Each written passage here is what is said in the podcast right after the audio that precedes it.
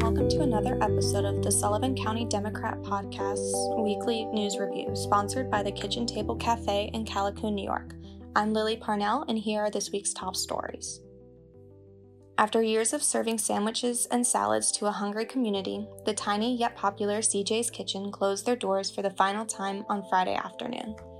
Mac Feynman purchased the deli from a previous owner in December 2016. He ran the kitchen with his wife Dawn and two daughters, Alexis and Hannah.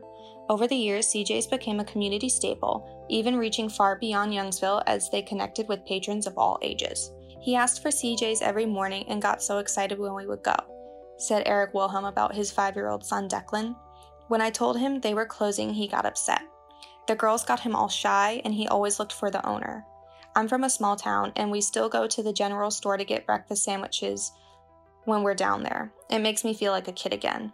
I was hoping Declan would get that same feeling from CJ's when he was older. The cash only deli opened at their doors with hot coffee, bacon, egg, and cheese sandwiches, Western omelets, and bagels with lox at 4 a.m. each weekday morning, catching early commuters on their way to work.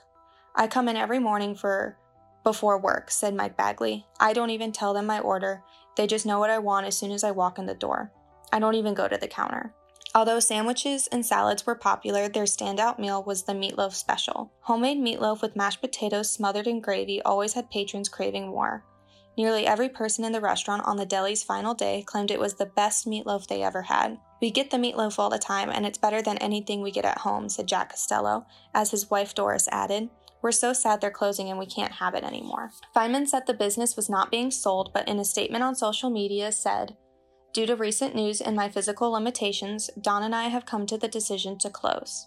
Writing his goodbye in a Facebook post on July 2nd, Feynman announced it would be the deli's last week open. It has been a pleasure meeting everyone and serving the Western Sullivan County area and beyond, said Feynman in his post. We have been humbled by your support for the past several years. In other news, a break in an 8 inch water main in the town of Rockland near Roscoe Lumberyard during Thursday's storm caused a pressure drop. There's a chance some groundwater could have filtered in. This resulted in the New York State Department of Health issuing a boil water or- order for the Roscoe Rockland Water District, which encompasses the businesses near and around Stewart Avenue, as well as the Roscoe Nursing and Rehabilitation Center on Rockland Road. According to the town of Rockland supervisor Rob Eggleton, they are unsure what caused the break, but mentioned the possibility of lightning hitting the ground. Eggleton said the town's water and sewer department fixed the break right away on Thursday. In fact, he said he and Councilman J.R. Devantier, who owns the Rockland lumber, lumber Yard and had to close his business for the day on Thursday during the repairs, were impressed with how quickly the town's crew was able to fix it. The water has since been tested, and Eggleton said they've received word from the New York State Department of Health on Saturday at approximately 6 p.m. that everything was all clear and the boil water order was lifted. Shifting gears, our centuries in this case, history lovers headed down to Fort Delaware last weekend for Loyalists and Patriots. Due to the efforts of the Delaware Company and many volunteers, Saturday's revival of activities at Fort Delaware Museum of Colonial History was a great success. It attracted over 120 people and enhanced the colonial vibe of the stockaded settlement. Basking in the sun, that was a welcome change from the recent rains. Even the herb garden outside the gates appeared well tended despite a year's absence of audience. The 18th century atmosphere was aided by volunteers in colonial garb whose descriptions were informative and sometimes amusing. To learn more about the event, check out photos and the story on it at scdemocratonline.com. Looking at some of the top stories in today's paper, Bethel farmer Pete Hofste was joined by Lieutenant Governor Kathy Hochul as representatives of from the New York State Energy Research and Development Authority and Delaware River Solar to cut the ribbon on the single largest community solar project in the Mid Hudson Valley. Developed by Delaware River Solar and owned by Gen- Generate Capital, the project will produce 7.8 million kilowatts kilowatt hours of solar energy a year and is fully subscribed to power residents, small businesses, and nonprofits. The Hofste Farm Field marks a significant milestone for renewable energy in New York, which now generates over 3 gigawatts of solar energy. Lieutenant Governor Hochul re- reference Bethel's history and the Woodstock Music Festival that created a social and cultural movement. Today, Bethel is playing a new role in a renewable green energy movement.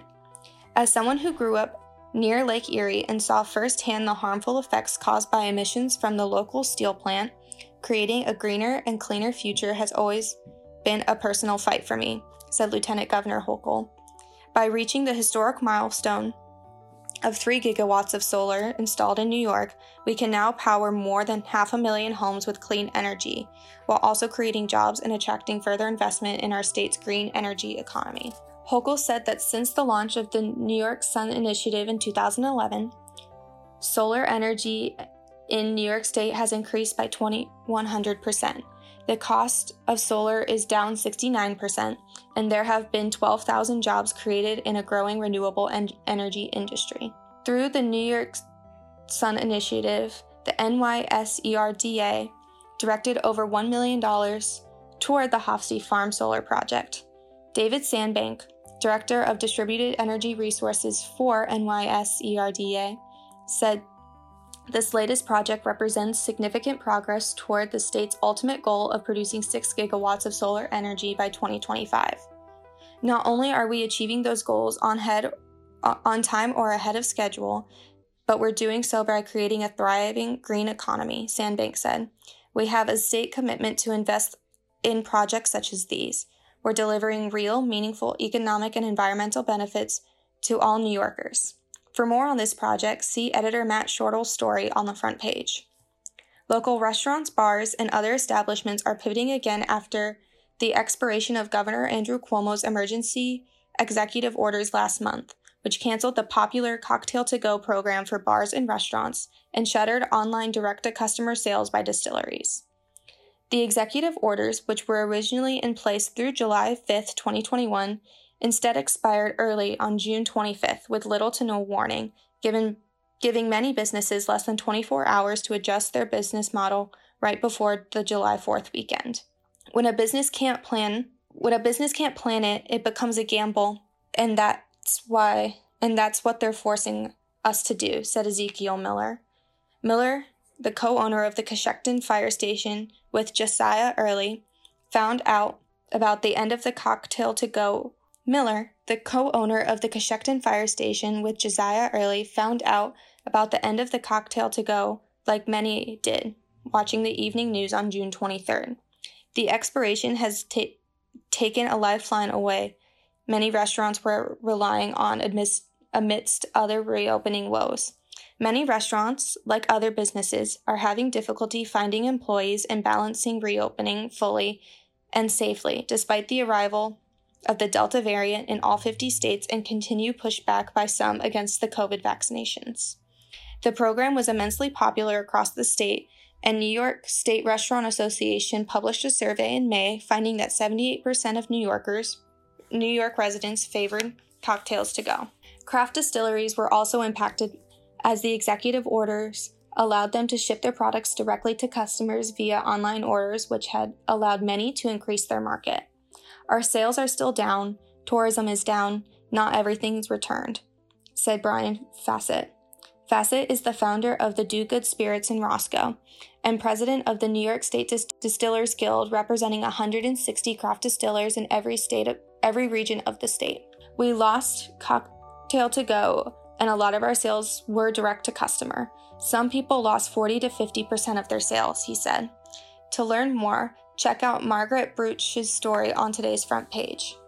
And finally, New York instituted early voting in 2019, becoming the 39th state to do so after the state legislature approved voter reform measures. In Sullivan County, there is only one early voting poll site at the Government Center in Monticello.